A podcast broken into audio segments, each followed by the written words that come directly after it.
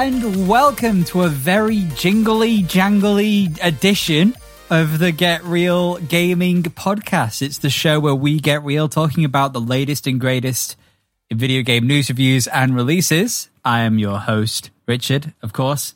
Richard the Rudolph, the red-nosed Richard. That's who I am today. And joining me is... why do I do this to myself?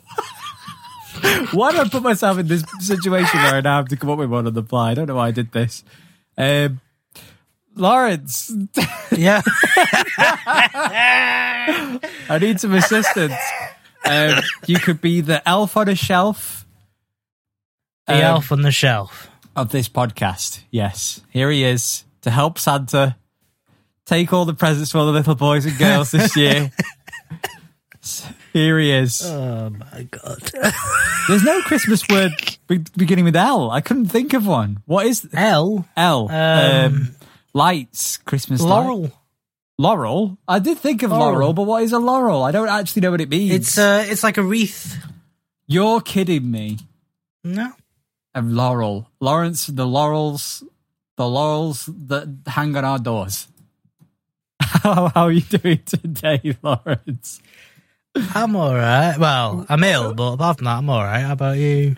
I am all right. I got stabbed yesterday, and so stabbed. I'm so achy. I've got some 5G upgrades. What do you mean you're stabbed? I was stabbed by Bill Gates and his 5G Pro wireless. Oh yeah, your booster. Oh. The big old. So I'm achy, breaky heart is me today. I'm like the Tin Man. Anyway, welcome to this very Christmassy edition of Get Real Gaming.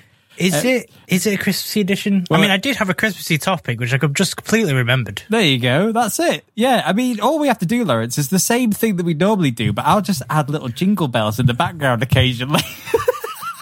And it'll be a Christmas episode. There you go. Christmas. Lawrence, have you done all your Christmas shopping?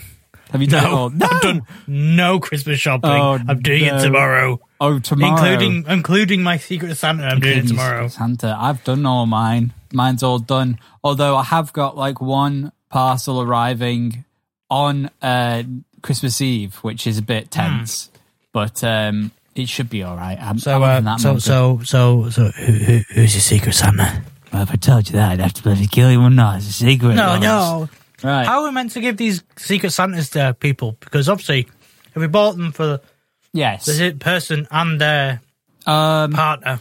Well, yeah. Well, we never discussed that. No, we never discussed that. I mean, I think we'll have to discuss that a bit later on, probably after the show. Okay. Figure that out. Figure out the logistics of Secret Santa. We'll do that later.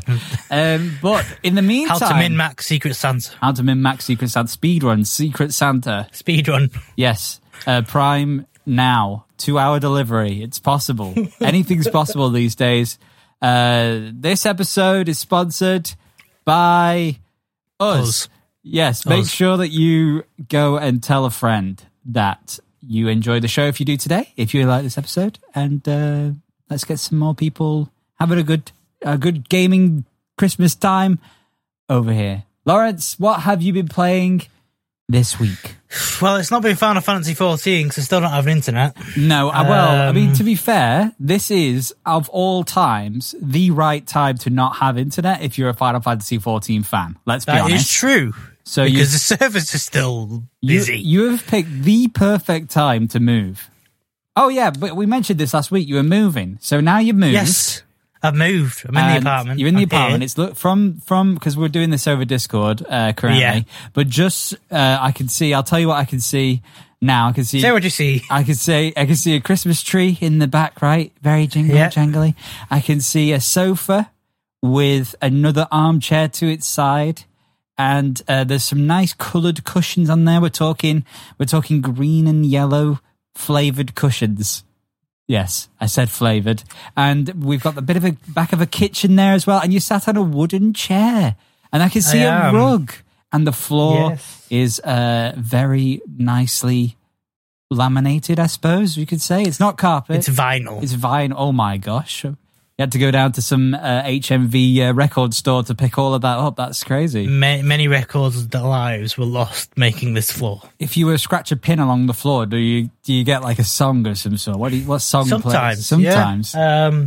Well, over there yes. is Michael Jackson. You're pointing offside, so I can't actually see. Okay. Over there. On the other side of where I can't see. Yeah. Yes. Is Jingle All the Way. Jingle All the Way. What a classic. Yeah. And over there. Yes, another section we can't see. The Get Real Gaming Podcast, episode 1. That's the very first episode.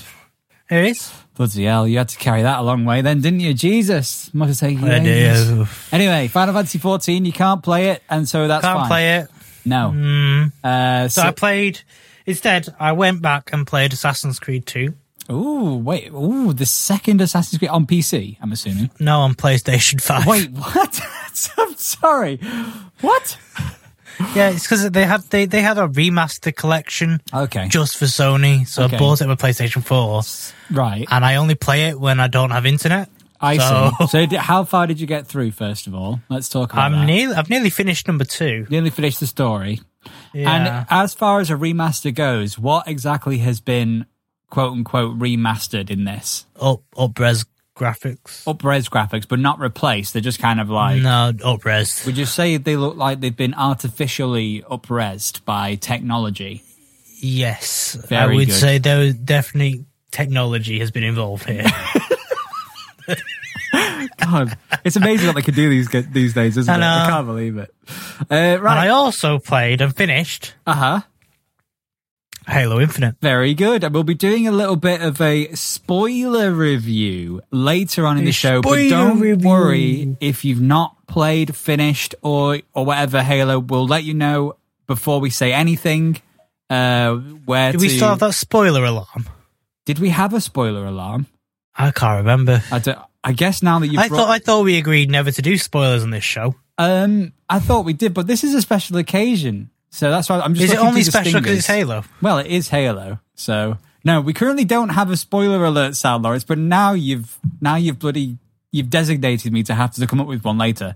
So when you hear that noise a bit later on, you will know where to skip. And if you are going to do that, I will make sure in the description we let you know where it ends. So don't worry about that. Anything else, Lawrence, this week? I've been playing a few more. Oh, I've been playing Pokemon on the Switch. Brilliant Diamond and Shiny Pearl? Yep. Which one do you have? Which one? I think it's Brilliant Pearl. Brilliant? I don't know. Wait, what? Hold on a minute. I can't. I don't think that's one. I don't think that's it. It is. It's not. I've decided it is not. It's Brilliant Diamond or Shining Pearl. So which one? It's Brilliant Pearl. Very good. Which legendary do you have? Do you have the blue one or the pink one? I think it's the blue one. Right. I can't bloody remember. I think that's that you got. Pearl. It's Diamond. Okay, very good. Okay. Very nice. And so it sounds like you play it a lot and you know a lot about this game. No. So what have you been doing in it? The painkillers are setting in, but mine's all meddled. It's okay, I'm here to help. I'm not a doctor. Okay, so you've been playing. So what have you been doing in that? That's kind of just awkward. That is a bit awkward.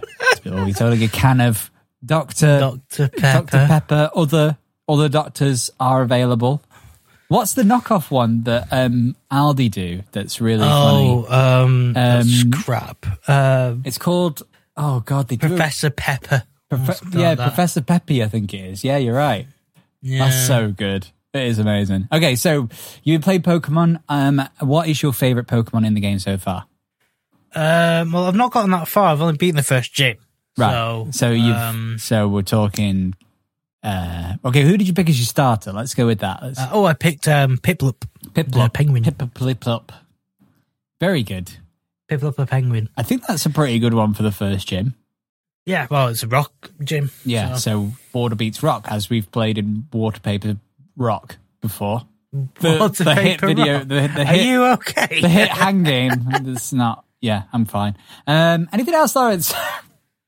I played a few mobile games. One of them is called BitLife. BitLife. Ooh, I feel like I've seen an advert for that. You've probably seen an advert for it. It's yes, I have. Genuinely, really good.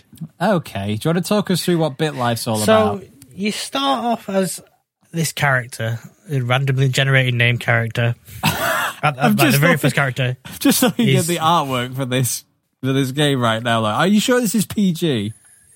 Yeah, okay. I'm pretty sure it's PG because it's all text based. Oh, okay. So you have like this. Imagine this UI of you have literally this white page in front of you, and at the bottom is like a red bar, and in the middle of that red bar is a giant green button with a plus on it, which lets you imagining it now. Age. It's difficult to, but I'm trying my hardest to imagine a user interface like this. And then you've got like two buttons flanking. Well, four buttons flanking either side of the green button. You are making it a bit more difficult now at this point. Yeah, the more you say, the more difficult it gets to understand what you say. It's basically Sims, but without any graphics. Right. And a lot more detail. Is it like an idle game, or is it like a... No. It's definitely a casual game. Yeah. And like you advance by hitting the green button, so you age one.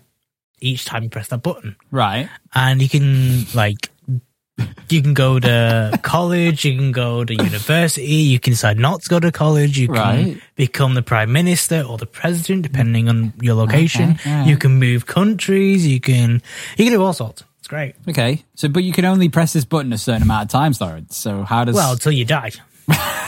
Right, yeah. Because your character dies. Right, okay. So what happens when you die?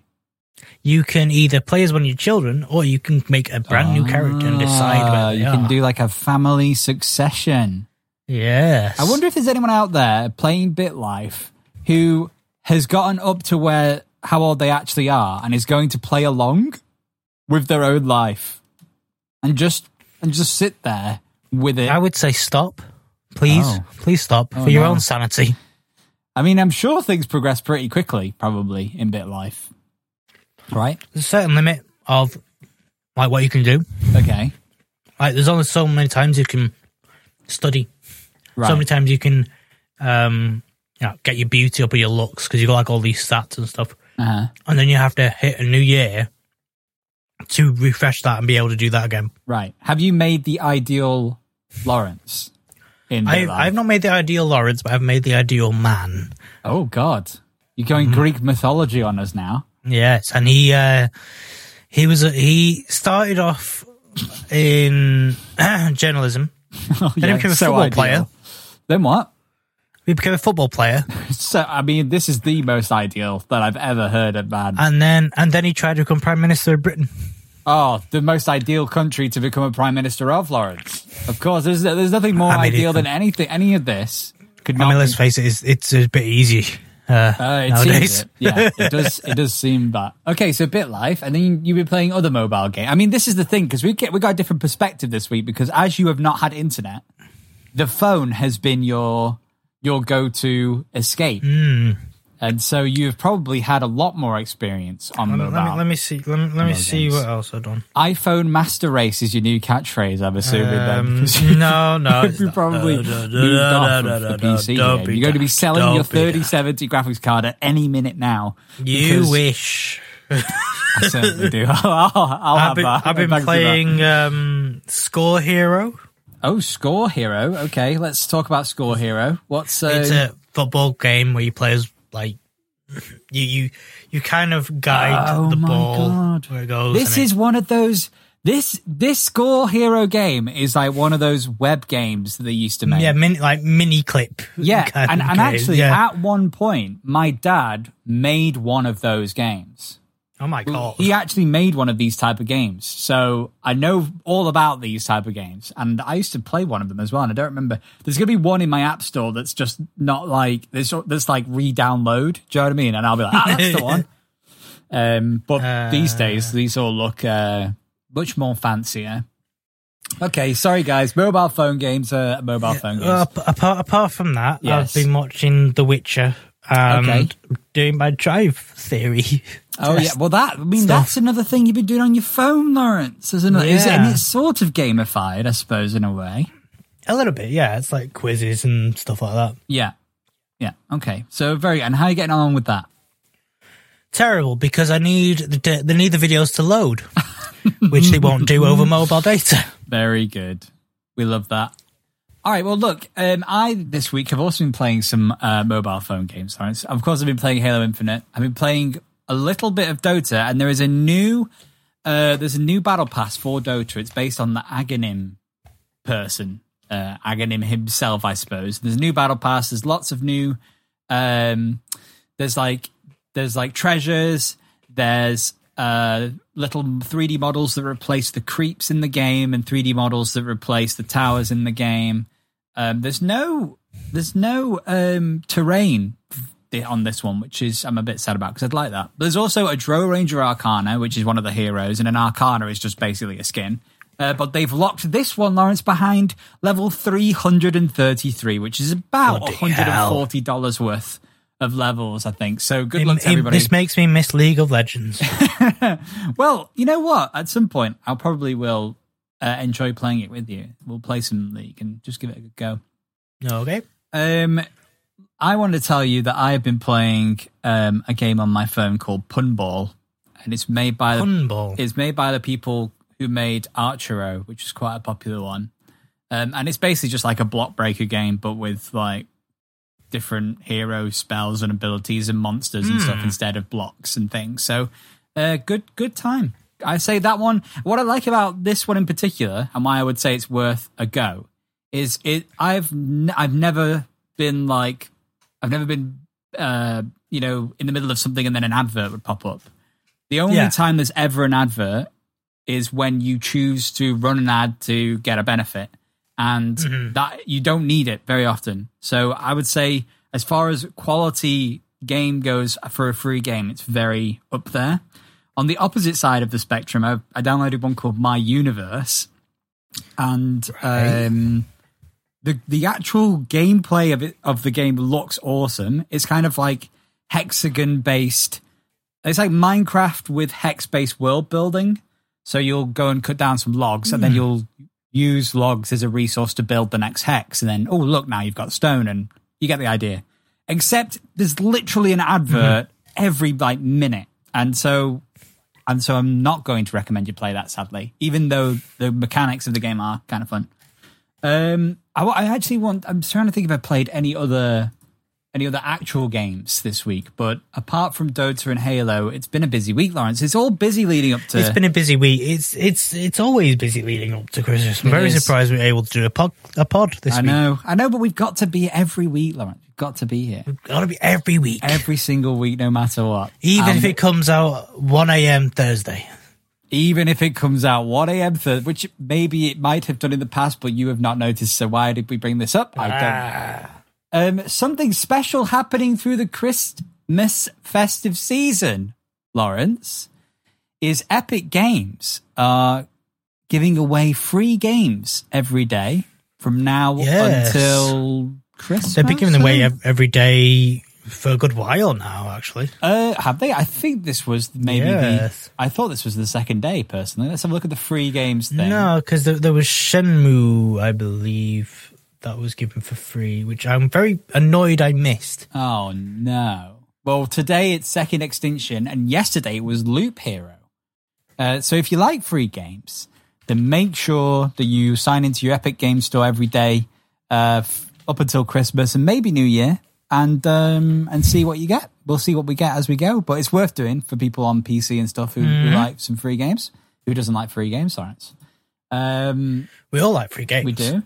And then this week, we actually had a pretty important release. We had Final Fantasy VII retro game also came out on the Epic Games Store. Speaking of Epic Games, have not played it yet, but it's a pretty solid review. It's like 89 on Metacritic, so... I would recommend, if you're going to play on PC, to get the mods to fix the port, because apparently it's a pretty bad port. Right, okay. And you're talking about third-party mods you can't just download from the Epic Games Store here? Yeah. Right. Yeah, I mean more like going to Next Mods and download them there. Okay. But I'm glad you brought up Final Fantasy VII Remake, because people on PlayStation who got it on the PlayStation Plus... Yes. They can now upgrade to the PlayStation 5 version with no extra cost. Oh. Previously, they couldn't do this. Very nice. That's good. So that's very good. I mean, does this? I bet this doesn't include people who got it through the PS Plus, though, does it? Oh no, that's specifically for the PS Plus people. Oh, okay. Well, I got it on PS Plus. Because it was before that only the owners of the game managed to upgrade it for free. Right. Now it includes the people with PlayStation Plus. Well, how very nice of them during the festive season to join in on the festivities in gaming. I love that. Okay, so what else has happened this week? We've had a new Five Nights at Freddy's game come out, which I've not heard much about, but I'm sure it fills in a lot of lore that people are enjoying. We had another Big Brain Academy game. Well, that came out on the 3rd, so that was quite a while ago, but it's a Big Brain Academy game, so, I mean, I'm going to mention it eventually. It's a Big Brain release. There you go. Right, Lawrence, have we got some news to bring to our good people this week? We do have some news. Okay. I'm not sure if you... Well, no, that's quite old news. Never mind that one. Okay. Okay. It was about the Matrix... Date. About the Matrix Awakens experience. Oh, so this is the Unreal 5 tech demo game you could download. Experience thingy on PlayStation 5 and Xbox Series X and S. Yeah. I played it. Okay. And what do you think? If this is the direction gaming's going, yes, and because this wasn't like this was made by I think like a tiny team. Hold on. I want to see what a whole dev team can do with an Unreal Engine 5. Yeah, it looked really... I think the world looked the most impressive to me, like visually. I think the world building was amazing. I was not sure about how good the faces on the characters were. And I feel like they did a lot of unnecessary motion blurry, video game motion blurry. Mm. You know, when you see motion blur... in Unreal and you go, oh yeah, that's an Unreal motion blur type effect. I imagine like other people be able to mod that and change that and get rid of that. Right. But maybe, yeah. The whole like technical aspect of it is fascinating and really, really, really impressive. Yeah. On a technical level, on a gameplay level, obviously it's an experience, it's not a game, so don't go in thinking it's the next GTA, it's not. But it makes me want a new Matrix game. A new Matrix game. Give me a new Matrix game. A new one. An online new one, potentially. Well, there was an online one. I know, that's why I'm bringing it up, because it was very good. I want them to bring it back. Please bring it back. That old Matrix Online game was one where you could, like, dual-wield pistols, right? And then you would run along the wall and be like, there's my impressions of the guns. And then you could do, like, a flip off the side of... You could do, like, a flip, a sideways cartwheel flip. No, that was a single-player game. Oh, was that the single-player one? What was the online one then? There was an MMO. Oh, my God. Are you sure you couldn't do this in the MMO as well? I'm pretty sure you could do it in the MMO, but... Right. But, yeah, speaking of the MMO, actually, there is an article about the Matrix Online. Okay. Yeah, it died. Apparently, the Matrix Online died in 2009. That's quite late. But since then, the fans have been working quietly away at rebuilding it piece by piece. Ooh, okay. And now the new Matrix films came out, they've basically just got this new hype of, right, let's really gun for it. Okay, so... And I'm hoping they'll do something with that. Like the actual people will go up and do something like that. Nice. Yeah, I mean, there's going to be a lot of Matrix hype. Not sure. I mean, do you think that a lot of this could die off if the film is rubbish? Like, what are the chances that the film sucks when it comes out?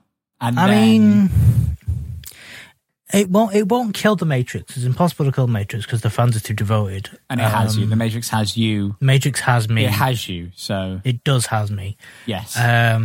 Even if the film is not that great, not that spectacular, I think it will generate some new fans. And I think the fan hype of just having the world back as we thought was lost will push it along. Could you imagine all of this and then the Matrix? A bit sour. The Matrix got a few bugs in it that needs fixing.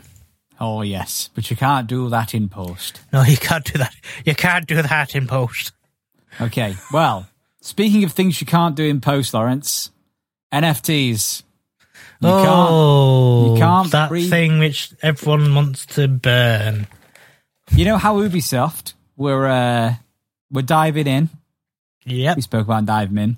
Apparently, they have sold some NFTs. You want to know how many they've sold in total so far? Let me guess. 15. Exactly right, Lawrence. That is the correct answer. They have sold a grand total of 15 Ubisoft Quartz NFTs. Yeah, so that's going well. That is $1,755 of real world money. Very good, everybody. Well done. You did a fantastic job. I bet that was worth it. Very worth it. Yeah. But it's probably the developers themselves. Yeah, I mean, that's probably, now that you mention it, that's probably what it is. So that's dying a death pretty quick. Nothing yet other than that to report on the NFT gaming sphere. Well, I have some news which is related to The Witcher Season 2 that came out. The main star, Geralt, played by Henry Cavill. Mr. Cavill is a renowned nerd. We all know this. He's complete and utter geek. Apparently, he's dreaming of starring in a live-action Warhammer adaptation.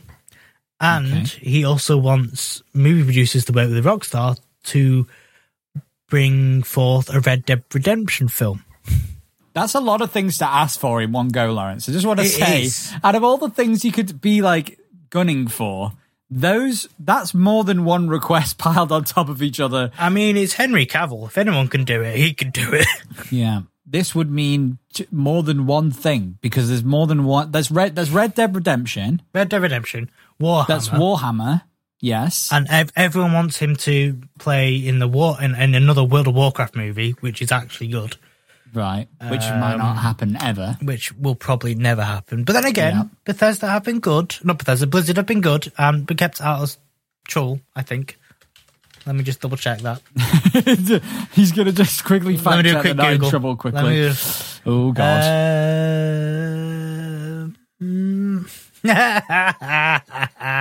Oh, yeah, there was that. Oh, God. Oh, no. Yeah, I forgot about that. Right. So that's not going to happen then, Lawrence, is it? No, it's definitely not going to happen. They are screwed. Very good. Okay, well, I mean, it's nice. I mean, this has only just been coming up, like, in the news very recently about Henry Cavill because of that. What show was he on when he basically explained the difference between... The Graham Norton show. Yeah, what did he explain the difference between... World of Warcraft and Warhammer. Right. Because Graham Norton said that he said, was meant to say Warhammer, but accidentally said Warcraft. Oh, to which, in the gaming sphere, is a big no-no. No. Okay. Very, very well. Well, I think they should do all of those things because I like Henry Cavill. He's good. Same.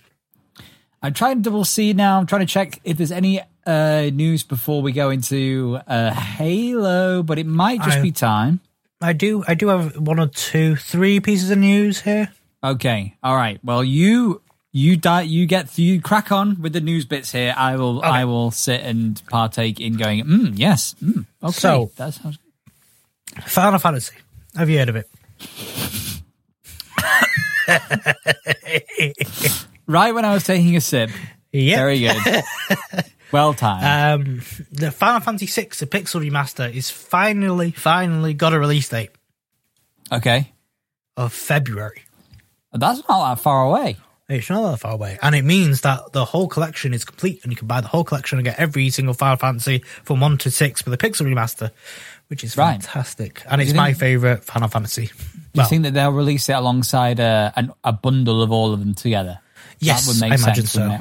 Yeah. And I hope that they also release it on consoles as well, because I really want to play it on like a PlayStation or an Xbox. It would seem a bit silly not to, based on the idea that these games are, you know, really old titles. Right now, it's only on PC. Right. Next news. Do you remember a little game called Cyberpunk? Oh, I remember it. I remember how small and tiny and insignificant it was to any of the news. Insignificant. Did you know that it's turned 1 year? Oh my God, it's a year old. I believe so, if I remember rightly. Oh my God.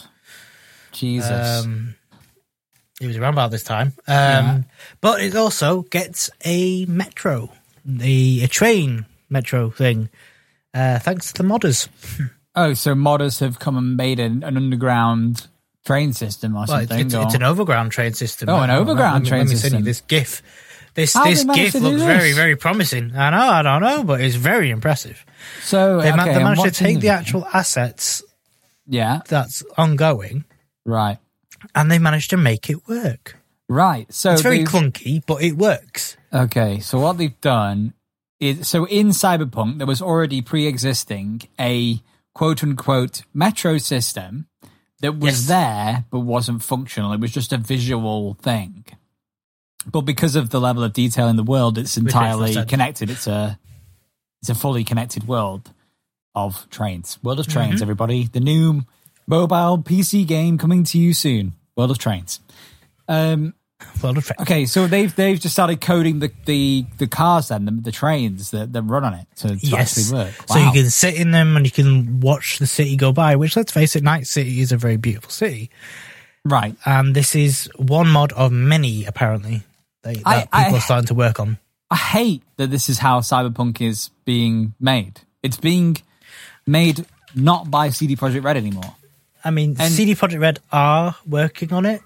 They are still working on it. There's a massive, massive, massive, massive update coming in January. Right. So all these mods will probably be broken by then. Okay, yes. So we're waiting. They are working on it. It's just they're taking their time, which is what they should have done in the first place. But here we are. Here we are, a year later, and it should still not be out. Still not be out. No, it should be out in 2023, 2022. Listen, you've said 2022, 2023. We'll see. Okay. We'll see. Maybe in 5 years' time, it'll be a worthwhile investment, a game worth playing. And final news from me. Yes. Two pieces of news, but they're related. Okay. We are back here and in your mum. The fiery pits of hell known as Activision Blizzard. Oh, God, I really regret saying your mum then in between you. Oh, no. Okay, go on. What's happening? As you all may have remembered, there was an attempted intervene in the Activision Blizzard settlement. Okay, so what? Can you explain a bit further? So the state of California attempted to intervene in the $18 million settlement between Activision Blizzard and the EEOC. Okay. And a judge has said that she will deny the state of California the intervention. And the EEOC and the DFEH have been at odds over their respective cases against Activision Blizzard. Yes. Okay. In October, Activision Blizzard filed a stay against the DFEH lawsuit, claiming some of the lawyers involved in the state cases should be disqualified based on conflict of interest rules. And Activision Blizzard filed this stay after the EEOC brought this conflict of interest information to its attention, which was notably after the DFEH objected to the EEOC's consent decree and settlement. So basically you had two parts of the government suing Activision Blizzard, then one of them threw the other one underneath the bus. Jeez. And now the state's just like, the state of California's going, guys, stop, please. Which judge has gone, no. No comment, Your Honour. No comment, Your Honour. Yeah. How could anything possibly be related to this piece of news, Lawrence? Well, there's a second piece of news about Activision Blizzard. Okay. That's the related bit. The Activision Blizzard. Oh, that's the related bit. Oh, okay. Yes. So Activision Blizzard urges employees to consider the consequences of signing union authorization. Oh, I did bring this up in the other episode very briefly, but you can expand on it. You can expand because I did mention it. To me, and I'm not sure to you, sounds like a bloody threat. Yes, I think what I said last week when it was brought up was that anytime someone says to you, you shouldn't unionize against us, it basically means you should definitely now unionize against us. There's a reason why we're saying don't do it. They're wording it as if to say, they word it as followed. Once you sign that document, you will have signed over to CWA the exclusive rights to represent you for the purposes of collective bargaining concerning all terms and agreements of employment. Yeah. That means that your ability to negotiate all your working conditions will be turned over to COA, just as the document says. And they're basically trying to word it like, we're on your side, guys. We're trying our hardest here. To which we all say, sign the goddamn document. Yeah. Yeah. Join the union. Do it. Yeah. Bit crazy, man. I just think it's so mad how long this is going to go on for. We're going to be talking about this for the next 2 years or something. I hope not. Just, you know what? Activision Blizzard, do us all a favour and go under. Or fire Bobby Kotick. I mean, whatever's easiest. Do both if you'd like. Do both. You know what? Do both. You know what? Do both. Make us all happy. Maybe don't do both, because actually I've said that, but now I retract my statement, Lawrence, because there are many good working people at that company. There are many good. You know what? Go under, but then come back with just the developers. Very good. Go. I agree. Sorted. Awesome. Right. Okay. Speaking of developers. Wait, what did you say? I'm having a biscuit now. Oh, you're having a biscuit. Oh, yeah. I was going to say, speaking of developers, there were some developers, Lawrence, that made a game called Halo Infinite. It took them 6 bloody years, but they did it. And I've heard many, many bad things about the multiplayer and that. Everyone should go play Call of Duty Vanguard. How dare... Get off it. What happened in the week that you were gone? What happened? Is this a multiverse where Lawrence the Grey has stepped in to... Yeah, the other me should appear somewhere around here. Somewhere around the back. You've hung him on the tree. I have. He's dead now. Oh, no. Okay, anyway, so actually the multiplayer has shaped... I've just an update on the multiplayer. It is shaped up. It's shaping up slowly. There's playlist updates. Haven't they just brought in SWAT? SWAT, Fiesta, Team Slayer, Free for all are separate playlists now on top of the regular ones. So, and it appears they're going to be making changes to the next event to make sure you have less rubbish in the passes and stuff. So. It's good. It's getting somewhere. We need more maps, basically, at this point. But we're not talking about the multiplayer today. We're talking about the campaign, and this is the moment. This is the moment in time where I'm going to put up the spoiler alert. Spoiler alert! It's happening. If you don't want to hear anything about the Halo Infinite campaign, there will be in the description timestamp for you to go to for the end of the show. Head there now. Other than that, Lawrence. Now that you have finished the game, I'm still just delaying a little bit in case people are running from the bathroom to their computer to turn off. This is a spoiler alert. Spoiler alert. Just to make sure nobody gets spoiled anything they don't want to. So, Lawrence, here we go. Halo Infinite. Yeah. What did you think of the campaign overall? Let's start. Let's just start very broad and we'll go in. We'll dive deep. Overall, it was good. It wasn't great. It was good. The pacing felt all over the goddamn shop. That's an interesting thing to bring up about it, actually. It didn't have... It was missing that bombastic ending. Ah, yes, I do agree. It didn't feel like there were any moments in it that were like insanely epic. Like there was no epic Halo moment. There's no really memorable moment. They tried it towards the end when you get in you're forced basically down a canal type mountain range area fighting just wave after wave after wave after wave. And they tried that with the raves and everything. They did attempt a epic Halo moment, but I just didn't feel epic. And no, it didn't really grip me as much as, like, say, you know, obviously the best campaign, Halo 3. Yeah. You know, Halo 3, big bombastic ending. Halo 2, big bombastic ending. Reach, you know, survive. That's a pretty emotional ending. Yes. I would say this one has more of an emotional ending. It does feel more like a setup than a, you know, bang kind of thing. Yeah, But to the what you said about pacing, I thought was quite interesting because Halo Infinite's an open world. You can pace it really how you want. So what about the pacing did you think was off about it? I felt the story beats. Okay. The story beats were kind of... It didn't go like high octane action, like quiet moments. It was more just like a linear kind of story beat moment. Even to take out all the optional stuff, because they didn't really affect the story at all. No, they didn't. Putting the story missions together, it's just a very linear. Chief, I want to go home. Want to go home.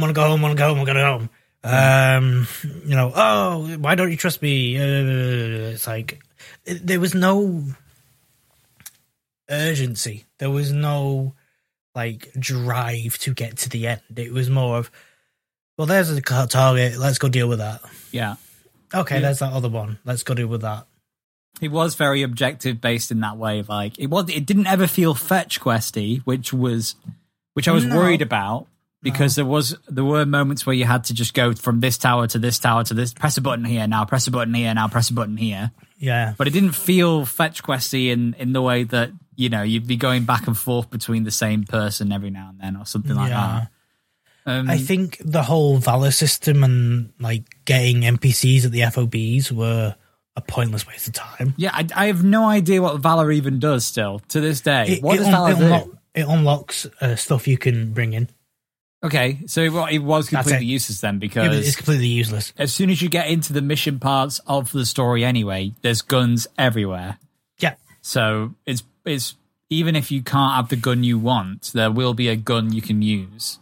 Yeah, it felt very hollow. Yeah, I did feel the open world stuff was a bit there for the sake of being there. Yeah. I think at the moment, the story, it does feel like an unfinished game. It feels like... I know that's what they're saying, that it's going to be a longevity type thing. But we do have leaks of DLC for new campaigns of Halo. Yeah, and that will have to come in Infinite because otherwise, it's just going to feel like a complete waste of effort. Yeah, it's like they've tried to do world building without world building. Yeah. Because they've kind of brought it down to this scope of Chief, the weapon, Cortana. Yeah. And that was always a subplot in Halo, but it was never the main story. No, and they made it the main story this time. Yeah, and it's almost like it was like a love letter from Chief to Cortana. Yeah, I think so. I could agree with that. And I think... go on. I like that. Yeah. I did like that, but... What? I get the UNSC is kind of in scramble mode, but what the flaming hell happened to humanity? What's going on? Yeah, but it sounded like everyone was wiped out and stuff. But then all over the map, you could just there's NPC Marines everywhere. What? That doesn't make sense. They should all be gone. Audio logs of Lasky and everyone else. So where's Lasky? Where's Halsey? Where's all these people we know? Yeah. And we also had as a plane on the Halo, we only really had for an open world game a very small area.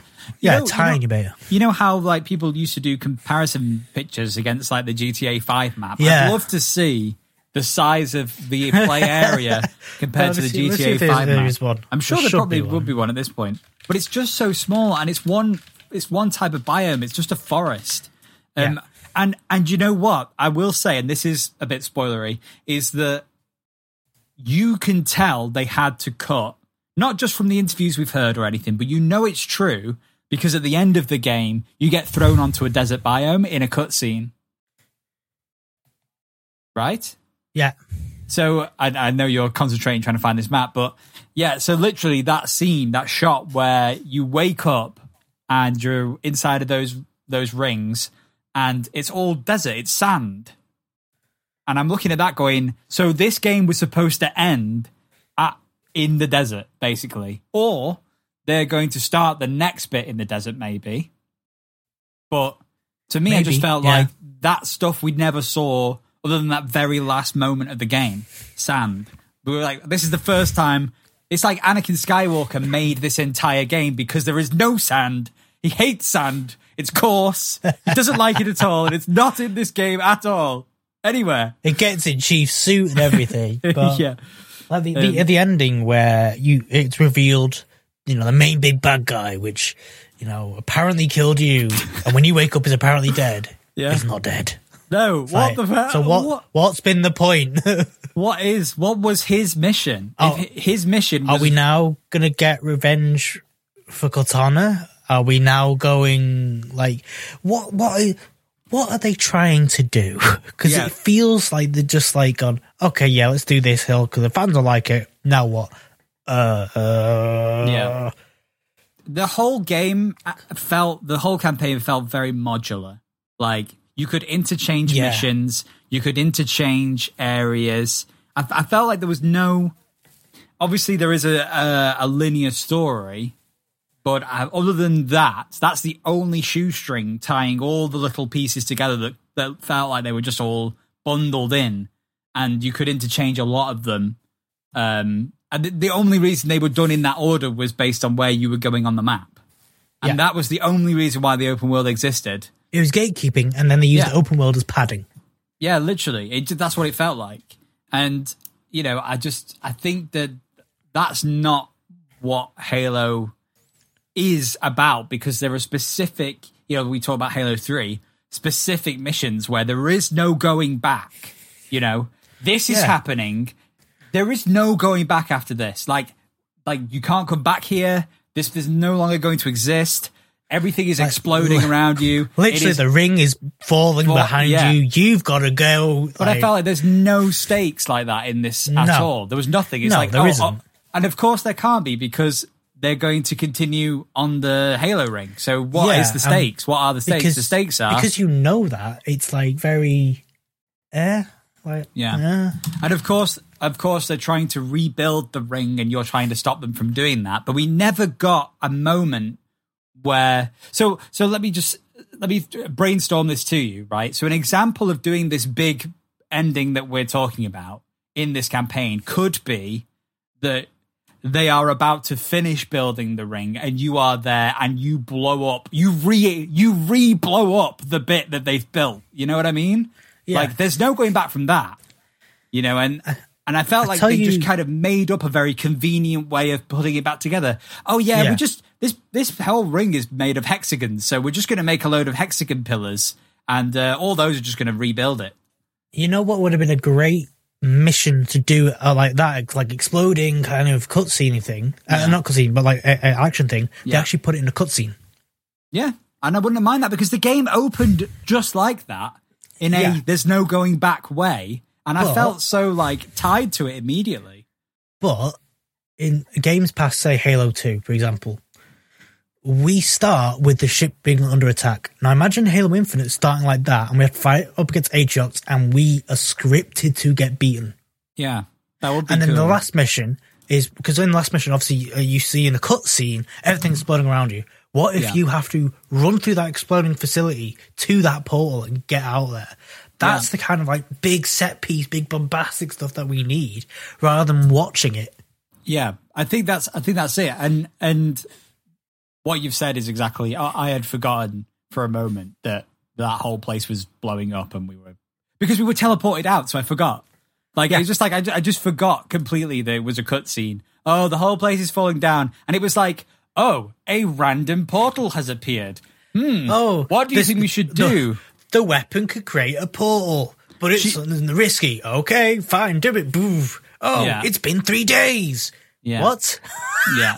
It felt like a bit of a cop-out ending when we could have seen that happen and be there. And, you know, and it's not like we didn't have an exit strategy. The pilot could have been en route to, you know, you could have had a moment where you get to the end and you leap off the final thing and you have to grab onto the ship. And, you know what I mean? Like, They could have very easily done a love letter to Halo 1, made you get into a warthog and do a run like that again, but they didn't. No, I don't like. It's a weird feeling, because it's like we've said goodbye to Cortana, but the game isn't over. No, because... It leaves it very open, and it's like, that's very unsatisfying. Yeah, and now actually, the weapon is now going to be called Cortana, presumably. Yeah. So she's chosen her own name again, and it's Cortana, because she's going to decide that probably. And so it's just going to feel weird, because it's not the same AI. I mean, it is, but it's not, you know? It's like... Yeah. And it's because they're really leaning on this Forerunner and this like thing they set up in Halo 4 and the Endless. What's the Endless? All these questions. And it's like, I don't care. Yeah. They're trying to introduce a new villain, which could just be the Flood. I mean, at the end of the day, it could just be the Flood. But I believe based on the cutscene where Atriox is not dead, it's either he's not dead or that was a look back in time, in which case they never let us know that was the case. Meaning it renders it all pointless. Yeah, it does. So, like, Atriox coming back, I didn't know that was Atriox until I looked up the ending explained and went, oh, wait, that's Atriox. Oh, right. Right, yeah. And I mean, the legendary ending, did you watch the legendary ending? I did, yeah. And the only difference was the extra speech stuff. Literally the extra sound. And even then didn't make any bloody sense. Yeah. I think there's a lot of stuff. And this is a thing with Halo anyway. If you're listening to this and you've not played Halo, you're listening to this because you probably already know that there's so much lore and story and stuff that you have to rely on to play this game and understand what's going on. And most people aren't going to know that. Like even no. I don't really know what's going on. No, sometimes in Halo. I don't. I will admit I read up on the lore of Halo. I know it pretty well. I'm the Scooby-Doo, what the hell's going on? No. And so I have a question for 343.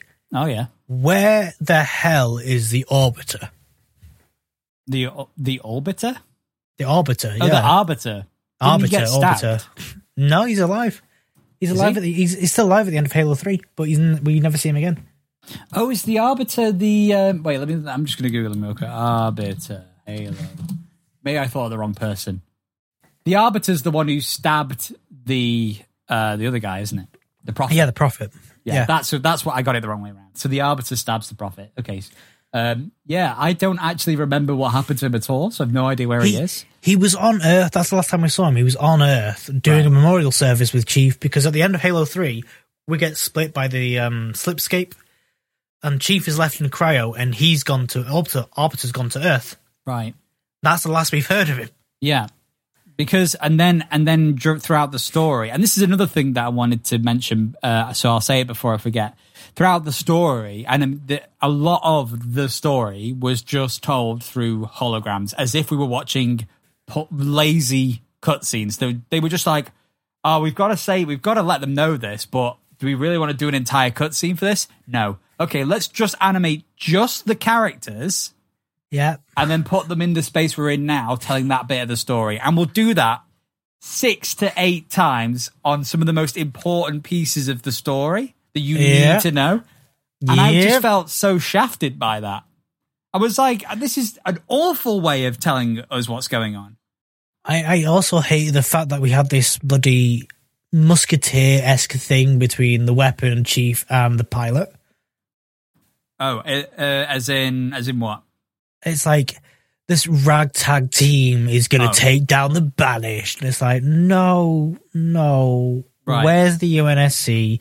If you're going to do you're going to bring anyone back to do something like that, bring back Lasky, who we know from Halo Wars and the short like TV film thing that they did. Right. You know, like the UNSC is out there, but what is it doing? This is another thing. There was, it's almost as if, this is just something that's just come to me, right? But imagine if all of the Marines and Valor and FOBs that you had, cleared and freed the Marines and all of those things that happened throughout your playthrough. Imagine if they came in at the end to assist you. Like in Breath of the Wild, obviously Halo is sick to death of getting compared to Breath of the Wild as an open world game, but guess what? It's currently still the best open world game I've ever played.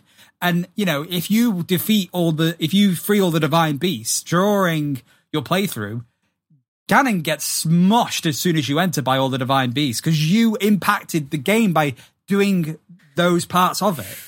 Can you, you know, we've done all this stuff in the campaign around the open world of Halo, and there was no assistance at the end of it. Yeah, no impact at the end of the game. We had no UNSC Marines showing up. We had no FOB people. We had nothing. And these are the guys that could just, you know, the pilot's dropping mongooses and warthogs out of his ass, Lawrence. Where's he getting them from? Where's he getting them from? He's on Zeta. There ain't no warthogs here now. He's just made them. You know, the only people who had them are the Banished, who managed to scavenge some. And for some reason use them. Yeah, somehow. I would love to see in like the next campaign a bit more next gen tech involved.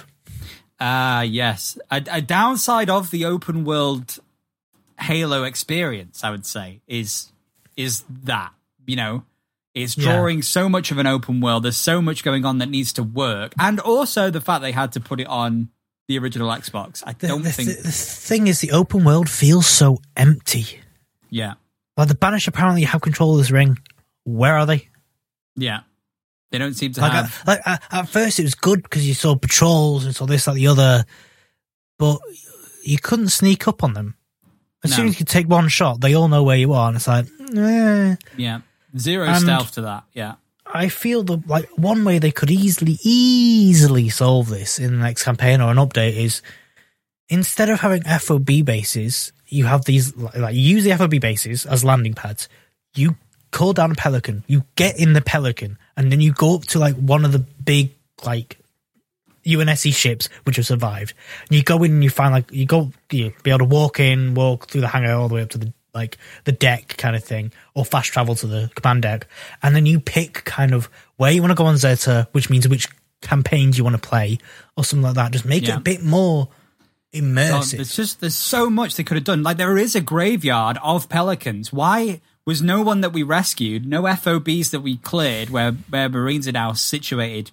Why did they not go and scavenge the pelicans? Try to, you know, if there are engineers there, why aren't there engineers rebuilding pelicans for a final assault later on in the game? Like, there's just no point. They're pointless.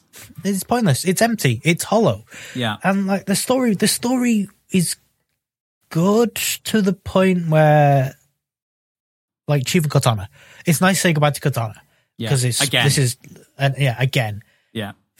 but she's definitely dead this time, guys. It's like, obviously, right, okay, whatever, you sure, whatever. Like, come on, it's mediocre. It's not great.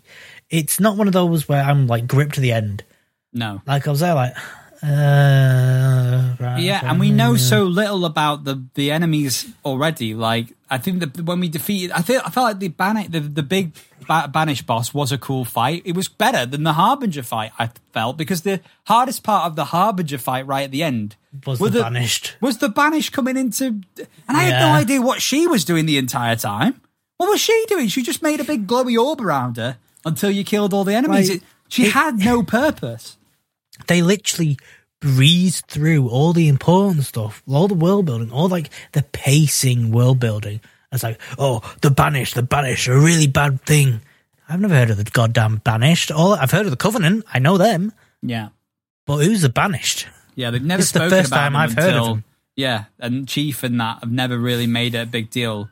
You know, since Halo Wars 2 or anything, which is when they were setup of the Banished at all. No. And I think again that relies on you having very obscure knowledge based on Halo Wars 2 and the books and all that stuff, which of course they know that most people don't have, and they're putting this on Game Pass. Yeah, like, and it's like, don't take an enemy which not everyone would know and make it mainstream, because you'll lose so much of your audience. Yeah, I mean that Harbinger fight at the end, you know. You beat her up. You say, oh, God, you know, the Endless are coming, she says. And it's like, what the hell's the Endless? Yeah, and I just... There's no fear, because it's like, we don't know what the hell the Endless are. I mean, we spent the entire game going, making sarcastic comments to the weapon the entire time about how badass we are, that when it comes to the Endless, which are currently, as far as we know, just little blocks of, you know, little chips. The dominoes. They're little dominoes, you know. We don't care about the Endless until they get set freed, and they're just going to force them free by Atriox. He's just going to be like, right, yes, the Endless. Yeah. But also, by the way, where the hell was Atriox if we were in the place that blew up, where all of that stuff was, right? Is that my wrong, or am I? They just magicked that he was somewhere where this Endless stuff was safe. This whole time he was here, and guess what? He has access to the Endless now. It's an old Kabashi. He's working with the Harbinger was just a ploy. The Harbinger on the death. Here she comes down. She's going to die for her own cause. Atriox needs her. She'll die. Whoever's got them on the narrative team either needs to be fired or they need to find a new narrative lead. Because hold on, my dude. There's no way they don't know where they're going with this, though. They've got to have... They've got this base, this very, very foundational issue, which happens to everyone, DMs, storytellers, everyone, where they know all the cards. Yeah. But they forget what it's like being a first-time viewer. I think they Force Awakened us, Lawrence. They bloody Force Awakened us. No. Force Awakens never had a plan. That was trash. True. Yeah, they didn't really have that plan, no. But maybe have more plans than that. There are good story moments there, and the good banter between the weapon and Chief, but it's just like I said, there was no point. What was the point? No. Chief's like, oh, I've got to get down there to get the weapon. And it's like, okay, you've got the weapon. Now what? Yeah. We need to go kill the banished. Why? Okay. Yeah. And this is the thing. At the end of the campaign, right? He didn't even achieve that. They didn't even do that because there's still more to do. As soon as it ends, they get up there. It's been 3 days. And then they, after all the ending stuff, you get dropped back into the open world. And they go, right, what do we do now?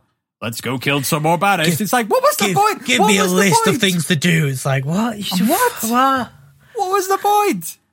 It's like nothing happened because the open world still needs to exist after the campaign's over because that's what... They're trying their hardest to make this mystery of, especially because Chief said this ring isn't like other rings, and it's like, so what? Blow it up. This is an open world ring, Lawrence. Hey, it's a ring. You blow it up. If you need all of the rings, right, to do all of this blowy uppy stuff, why don't they just decide to blow one ring up, and then they can't do that? Well, they have done. That's what they did with Installation 01 in Halo. Okay, so what's the problem then? There's no other Halo ring to do that. No, but this is like a prison ring. And what? So you know, and he has to beat the banished and all that. So why don't you do the very simple thing of blowing it all to hell? But they were weren't they saying once this ring is rebuilt, they'll be able to blow up planets and stuff? Because the banished were threatening. No, they'd be able to unlock the Endless and take over worlds or whatever. Well, that sounds like a good idea, doesn't it? The banished. It's just going to be the flood. It is. I bet it is. That's the reveal. Because if the legendary Andrew was like, we thought we had destroyed them all, but we were wrong. It's like, so they're the flood. Yeah. So yeah, just call them the flood. Yeah. Listen, we're sounding like we hated Halo, but the thing. Oh. The other thing, sorry, I know we're actually about to wrap this up. One more thing. I felt like, you got all of these armor abilities and stuff, right? Oh, bloody useless. The only one you need is the grapple, and that's it. Once you've got the grapple, the drop shield's useless. The dodge is useless. The only reason the dodge is useful is if you're on legendary and you upgrade it to max, because then you can go invisible. That is pretty useful. Yeah, but that's the only time it's useful. Other than that, it's fluff. It's just packing it. It's padding, useless padding. It is. I think there's a lot of useless padding so far. Maybe one day it'll all be worth it. But for now, there's been nothing big. There's been nothing. This is literally I feel like the footnote of what they wanted to do is in the campaign, and so I feel very, obviously, we can only complain so much for people who got to play it on Game Pass and didn't pay for it. But at the same time, there's a reason you know, why that works. You know, we're paying for Game Pass. I'm paying for Game Pass to play Halo. So it just feels very hollow. Yeah. There are better games out there that came out. There are better campaigns out there. I'll give you that. Yeah. You know, and the multiplayer's holding it together, but... Halo 3 ODST, Halo 4 was better than this. Mm. Wow. Halo 5, we don't talk about Halo 5. No, we don't need to mention Halo 5. And there's a lot of stuff that happened in Halo 5 that didn't even come back round. I think there's only one thing that came out of Halo 5, which was the weapons, which Cortana used, and then just vanished. The only time we saw Guardians in this were you know, during those in the hologram. Crappy hologram cutscenes that were like, oh, let's tell story, but only do it where we are stood right now, so that we don't have to do a whole cutscene, and we don't have to write in us going there and being there, and we don't have to write in how that all unfolds. It's either very lazy or they were pressured into it. That's why I feel like it's very modular. I feel like even parts of the campaign were modular in that way. Like, you could drip feed the campaign in different parts. The only thing keeping it together was the fact that you had to go from A to B in the open world, of which you could just teleport yourself around anyway once you'd done FOB stuff. And there wasn't even an animation or anything for it. There was no like, even Breath of the Wild. I know I'm doing it again, but Breath of the Wild... How cool would it have been if you say, right, I want to go here, and you have to go to the FOB, and a pelican will come down, and you got on that pelican, you got this whole nice view of the landscape as you got there. Lawrence, they did it. They already programmed that in at that first time you get in the pelican. And you look out the window and they're having a conversation, and then they never do it for the rest of the game like that. I have a feeling we've been cyberpunked. Well,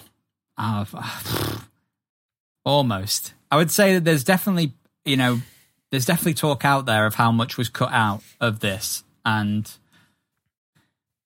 you know, and I feel like, when you look at this campaign, how the hell can you do it as co-op? Yeah, I think they're going to have to not. I think it is very.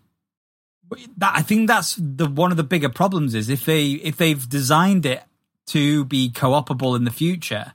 This is why it's not as nice in the missions to be inside all the time, because you're getting teleported into boxy, entire box rooms for this reason, so that they can play out missions separately from being in an open world environment. Yeah. And that's really annoying. Oh, no. What's up?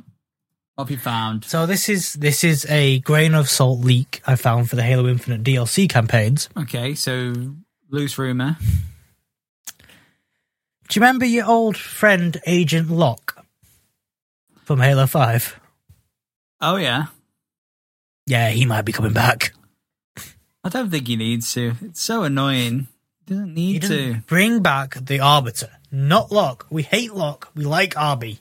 They know that we don't like Locke. I don't know. There's no way. I mean, there is a way, but I don't believe they would choose to do that thinking that it was a good idea to versus the Arbiter. No. Anyway. I mean, the one thing I did like about the Infinite campaign was all the Spartans. Like, okay, they're dead, but, Spartans, which you came across... Delve into that more. Delve into the Spartan lore more, I think, would be better. Yeah. Pretty cool. We did see that. And this is the thing. All of these cool, important all the important moments were chipped at. Brief. Yeah, they were brief, and they were lazily handed to us. That's what I think I'm the most annoyed by. But yeah, it could have been worse, Lawrence. I would say that for sure. It could have been. I think could have been Halo 5. It could have been Halo 5. Right? Listen, we talk about Halo a lot in terms of, giving it a good old bash, but it's only because we love it. And that's... it's true. Yeah. Yes, that's it. So, but overall, like we said, it wasn't the worst. It was still good. There's still room to grow, and we will have to see whether it does or doesn't to grow. I think we'll be at the end of the spoilers now. I think we're wrapping up the show, Lawrence, at this point. Are we? Well... Is there anything you want? Up in bacon? I think we are, because we're going to have some Christmassy pigs in blanket podcasting happening. So we won't be taking a break. We'll be back. No, so we won't be taking a break. But I put my holiday resignation in. I'm sorry, Lawrence. I've not signed off on it. You're going to be back next week, and I'm going to be back next week, and we're going to be happy and joyful and glee, even though the worst time of the year is coming round, which is January. It's always the worst. Oh, God, the drought. Oh, the drought. No, you see, the thing is, I think we figured this out. It's not very droughtful this year, or next year. The problem with January is it's just as cold and dark and rainy as Christmas, but without the lights because everyone's taking them down. So it's less cheerful. You know what I mean? Well, there are plenty of game releases in January, so... Oh, well. Well, there'll be stuff to tide us over then, Lawrence. Many stuff to tide us over. Yeah. Anyway, thank you very much for listening to our show today. We hope you enjoyed it. We hope you have a very merry holiday, a good holiday, whether you celebrate Christmas or otherwise. We wish you a wonderful time. And we'll be back before the new year. Is there anything you want to say before we wrap up, Lawrence? PC Master Race. Well, for God's sake, I was hoping you'd give them something joyful and glee. Okay, joyful. You want something joyful, do you? Yes, I do. Yeah, something nice. Say something nice. We're nearly out of 2021. There you go. That's something nice. And on that note, bye-bye for now. Discount code. Oh, what is it? Xmas holiday. Xmas holiday... Ooh, I know. Yes. Halo Santa. Halo Santa. Spartan Santa. Spartan Santa for 10% off. 10% off. You know what it's 10% off of. Off our show, right? Off our show. God, if you have gotten this far, I will say very, very last thing at the end of the podcast.